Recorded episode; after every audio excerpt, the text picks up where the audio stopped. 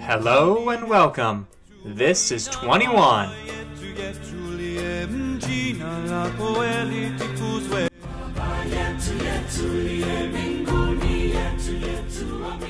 Episode 9.1 The World's Most Sacred Site. Imagine yourself coming down the side of a hot, dry hill and approaching the city. The caravan that you and your family are a part of have been traveling south for almost a week. The people are getting tired of traveling, the camels and donkeys need to be rested, and the sacrifice animals are getting harder and harder to keep with you lambs, doves, and oxen. You also have some grain, wine, and incense for other sacrifices. You have these by the camel load. The year is 944 BC. This journey has been one that your family has made for years, for generations even. But this time, it would be different. This time, the project which has been underway for just about the past decade was finally complete.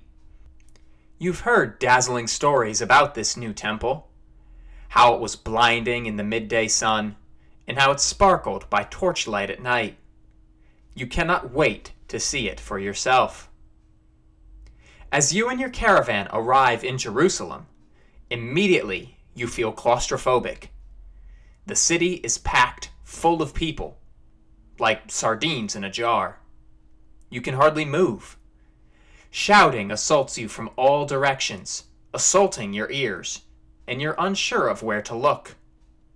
All around you, there are vendors selling food, drinks, robes, sacrifice animals, and all sorts of trinkets. The braying of the animals only adds to the oppressive sound. But you know you can't get stuck here in the gate. You have to get your caravan through before the one that is following you gets there. So you begin shouting at the others with you in the caravan, hoping that they can hear you over the noise. You tell them to move the animals, take the sacrifices with you, and get camp set up quickly. The caravan begins to break up. A group of men begin pulling the camels and donkeys to the left through the crowds towards the stables. Another group of men begin unloading tents off other animals as they're moving. The rest of the caravan pushes through the crowd, but the whole city is busting at the seams, making the tasks even more challenging. Finally, you lead your group to a small hill on the other side of the city.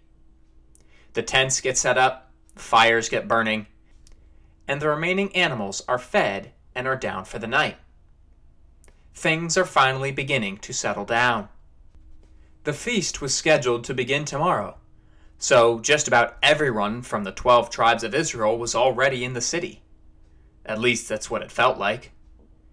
You look around and see a number of other campsites around you. You take it all in, enjoying the silence as the city seems to have gone to rest. The sun has set, and the people are turning in for the night. It will be a big day tomorrow. But you can't sleep You've spent the last few years in Phoenicia, a kingdom just to the north, working for their king Hiram. You are a lumberjack, if they had those in the ancient world. But your job has been cutting down trees. The best trees in Phoenicia, nonetheless.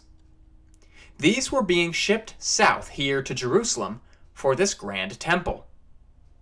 You want to see what this lumber has built before the oppressive crowds of tomorrow drown it out. It's late and you should go to bed, but you decide to go see the temple first. So you begin to walk into the heart of the city. There are enough torches and fires lit that you can see where you're going. Fortunately, there are very few people out as well. You walk through a maze of side streets before emerging into a huge plaza. You stop and can't help but stare. There in front of you, glistening in the torchlight, is the most magnificent building you have ever seen. You fall to your knees in worship, as this, the home of God on earth, has to be the most sacred site in all the world. I hope you enjoyed that little trip through time. What you are staring at is the ninth wonder of the ancient world, and certainly its most mythical King Solomon's Temple to Jehovah at Jerusalem. You have undoubtedly heard of King Solomon's Temple. Whether in movies, TV, books, etc., it is a common piece used in both fiction and nonfiction. The temple itself, though, was real. But as always, before we get too far into the temple itself, we need to look at the context. Now, this could get very deep, as there are a number of rabbit trails that I could potentially go down here, but I will do my best to stay on track. Fortunately, we are not going to cover the entire history of the Israeli people before the temple was built. That's just way too much information for the purposes of this show. I will, however, do a brief history of the people of Israel, just so we understand how they got here when our main man comes on the stage. To start, we have to go all the way back to Abraham. God appeared to Abraham and told him to leave his hometown and go to a land where God would show him. Abraham obeyed, taking his family hundreds of miles from his hometown of Ur in southeastern Mesopotamia. God led him all the way to the other side of Mesopotamia, the land which is modern day Israel. God told Abraham and Sarah that, through their son, he would form a great nation, which numbered like the sand on the seashore, and he would be their God. There was a slight problem, though. Both Abraham and Sarah were past the age where conceiving a child is possible. But God blessed them anyways, and Sarah gave birth to a son named Isaac. Isaac would then go on to have two sons, Jacob and Esau. Jacob would then go on to have 12 sons, and these sons would be the founding fathers of the 12 tribes of what would become the nation of Israel. Israel would go through plenty of rough patches, though. A famine in Judea would cause the whole nation to move south to Egypt, where there was grain. One of Jacob's sons, by the name of Joseph, had risen to the rank of prime minister of Egypt before the famine. God had shown him in a dream that the famine was coming, so he prepared accordingly the Israelites were welcomed down in Egypt initially. But eventually, as the Israelites grew in numbers, the Egyptians enslaved them to prevent them from taking over the country. After a few hundred years of slavery, God brought Moses along to lead the Israelites out of Egypt and slavery and back to their lands. But the Israelites took this rather sourly. They complained about being rescued from slavery, and as a result, God made them wander the deserts of southern Judea and Arabia for 40 years. When they finally did enter their promised land, God gave them victory in their battles as they conquered the peoples there. The most famous of these battles, of course, was the Battle of Jericho, where God caused the walls of this great city to collapse allowing the Israelites to capture the city easily. After conquering the majority of the promised land and settling down, the Israelites would wane in their commitment to God. And as punishment, God allowed them to be raided and subdued by their neighbors. But when the people would repent and cry out to God for help, he would send them a leader, a judge, to drive out the enemy and save the people. This back and forth went on for hundreds of years until the people of Israel began to want a king to rule them instead of judges or God Himself. The first king of Israel was a man named Saul. Chosen by the people, he was a big, strong man, but he did not follow after God. So God took the kingdom from him and gave it to a young man named David. You probably have heard of at least one story of King David. As a young man, he killed the giant Goliath with his slingshot. David, unlike Saul, was a devout man, a man being described as being after God's own heart. Now, up to this point, from Moses to David, worship of God took place in a very special location. A big fancy tent that moved with the Israelite camps called the tabernacle. It was inside this tabernacle where God's presence would reside with his people. It also housed the famous mythical artifact, the Ark of the Covenant, where God's presence would reside while the people were moving. The Ark of the Covenant also housed the famous Ten Commandments given to Moses. But as Israel continued to settle the land, the need for a tent was diminishing. The Israelites had established a new capital at Jerusalem. They had made the transition from nomads to an established civilization. And as such, King David wanted to build an elaborate temple to worship God and also to house the Ark of the Covenant. But despite David being called a man after God's own heart, God told David no. In the Bible, in 1 Chronicles 28, David himself tells us why. It says, Then King David rose to his feet and said, Hear me, my brothers and people of Israel. I had it in my heart to build a house of rest for the ark of the covenant of the Lord, and for the footstool of our God, and I made preparations for the building. But God said to me, You may not build a house for my name, for you are a man of war and have shed blood. He, God, said to me, it is Solomon your son who shall build my house and my courts, for I have chosen him to be my son, and I will be his father. I will establish his kingdom forever, if he continues strong in keeping my commandments and my rules, as he is today. King David then gave his son Solomon his plans for the temple. Everything he had been working on numbers, weights, measurements, all of it. This way, when Solomon became king, he would be able to construct the temple immediately. And he would strive to do so. But the reign of King Solomon would be one of the greatest reigns in the history of the world by any ruler anywhere. While Solomon was still a young man, God appeared to him and said, Ask of me anything you want, and it shall be given to you. I can't imagine what that must have felt like for a young man. But Solomon knew the task that was going to be handed to him. Ruling a people is no easy thing. So Solomon asked God for wisdom to rule the people of Israel well. God granted him his request and gave him such wisdom that there was no one before him wiser, and he surely has been one of the wisest men in history. And because he didn't ask for wealth or victory in battle or anything selfish like that, God said that all of those things would be his too. God blessed Solomon in a way that very few people have been blessed in history. People came from all over the known world to hear King Solomon's wisdom. And God was true to his promise. King Solomon's reign would literally be the golden age of Israel. Gold and silver were so common in Israel during his reign that they were more like stone. His wealth may very well have been the greatest of any individual ruler of any kingdom, ever, or any individual to ever exist for that matter.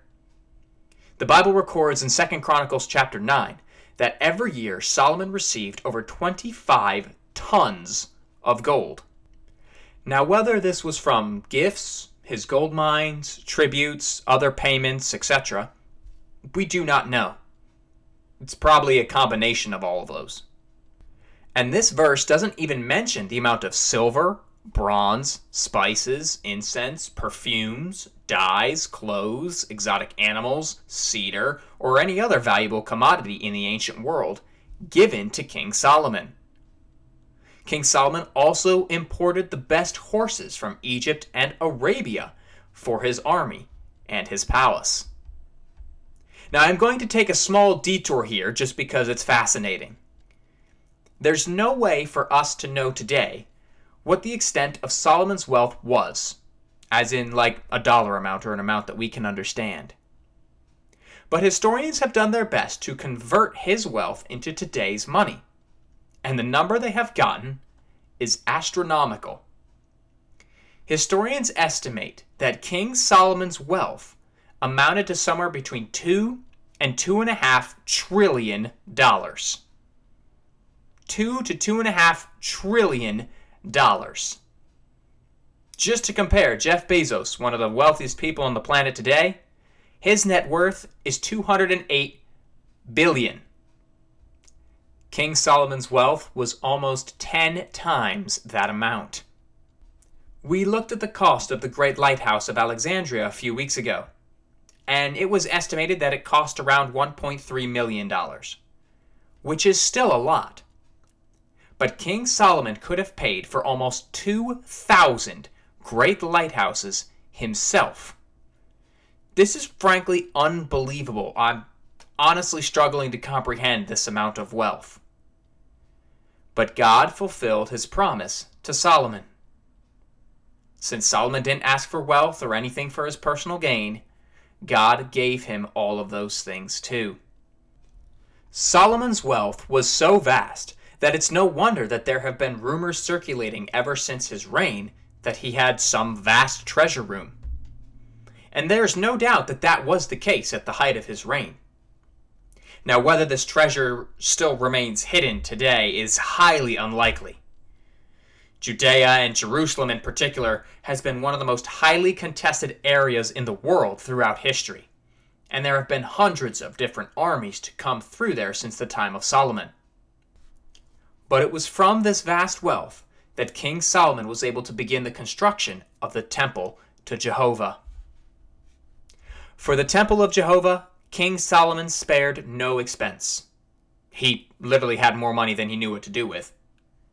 But also, only the finest, purest, and best quality would do for the Lord God. Now, I normally am not able to do this, but I'm just going to read what is recorded in the Bible about the construction of the Temple of Solomon to Jehovah.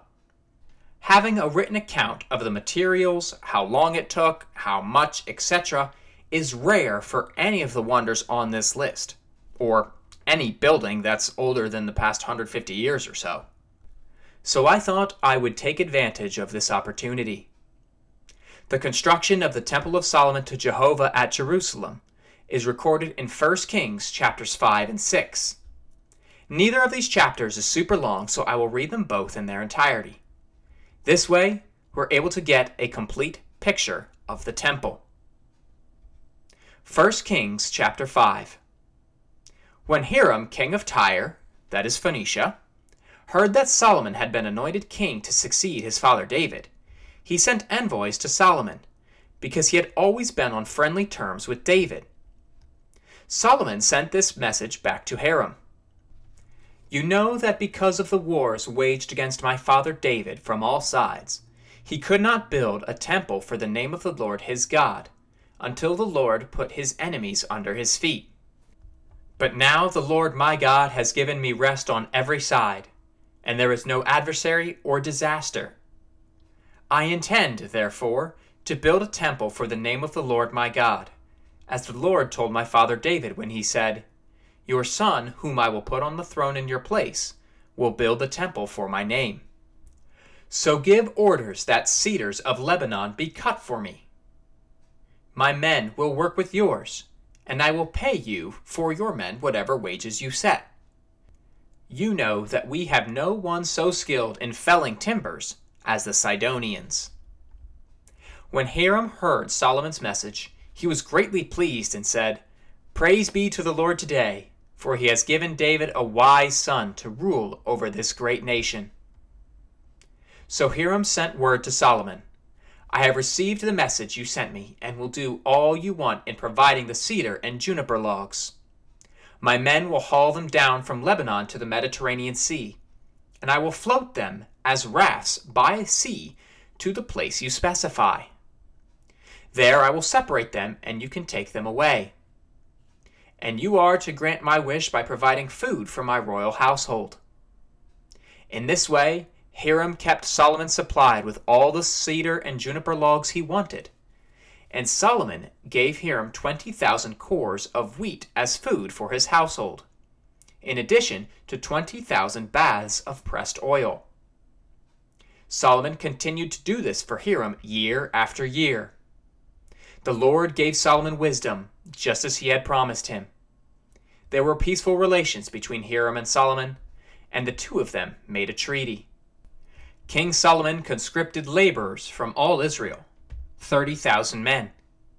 He sent them off to Lebanon in shifts of 10,000 a month, so that they spent one month in Lebanon and two months at home.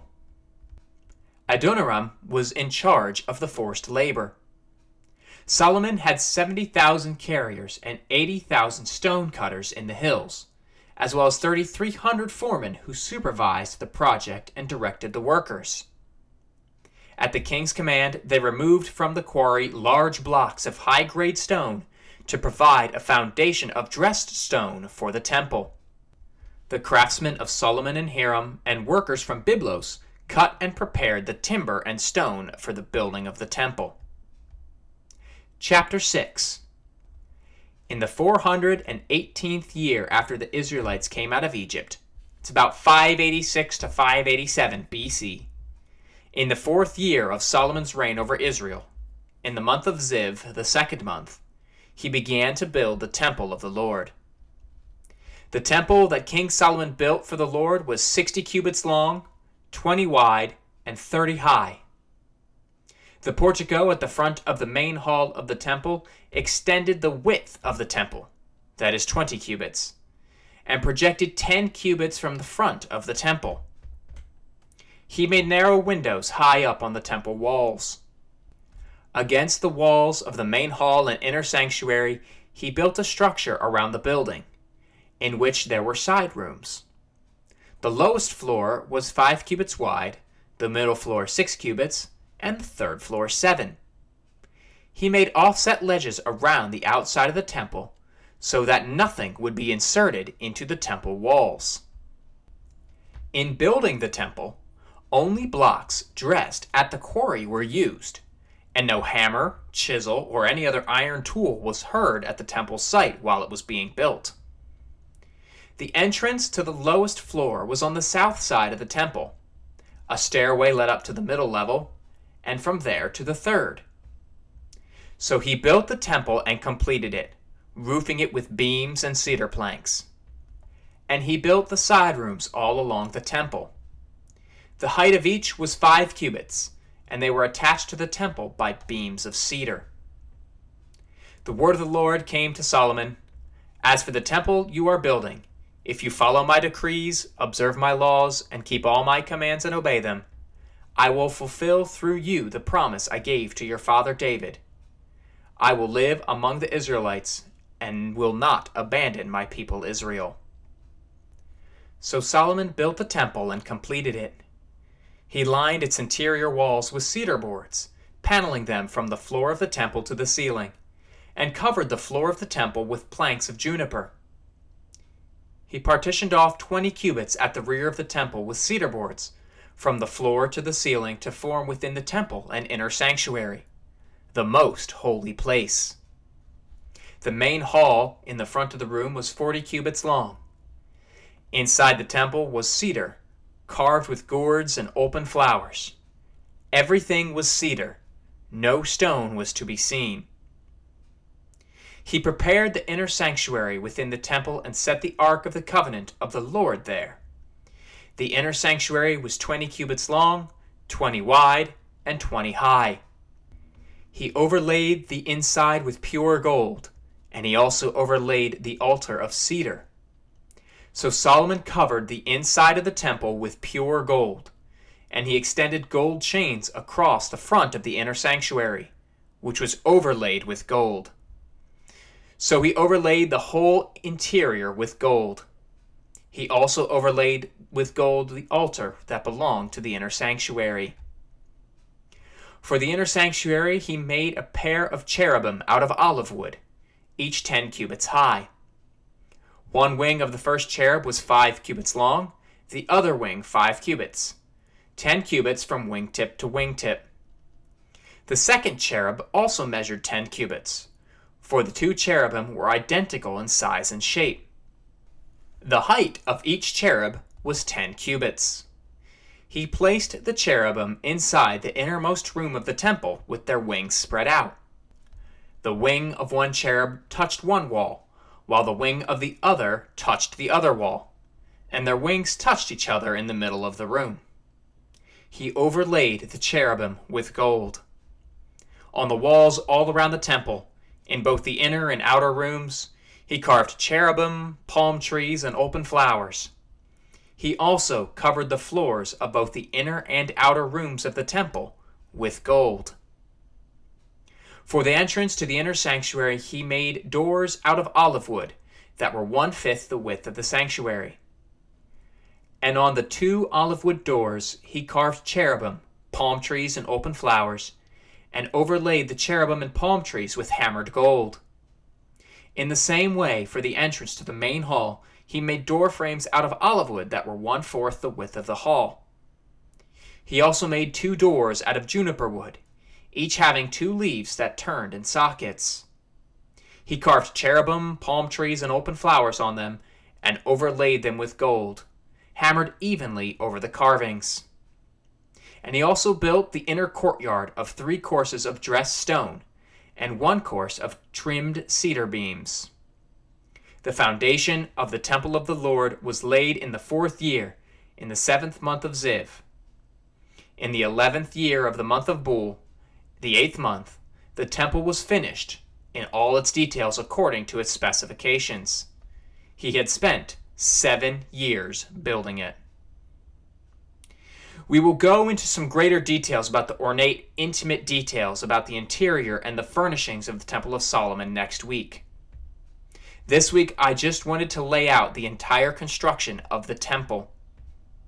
The amount of gold used to overlay the construction is astounding.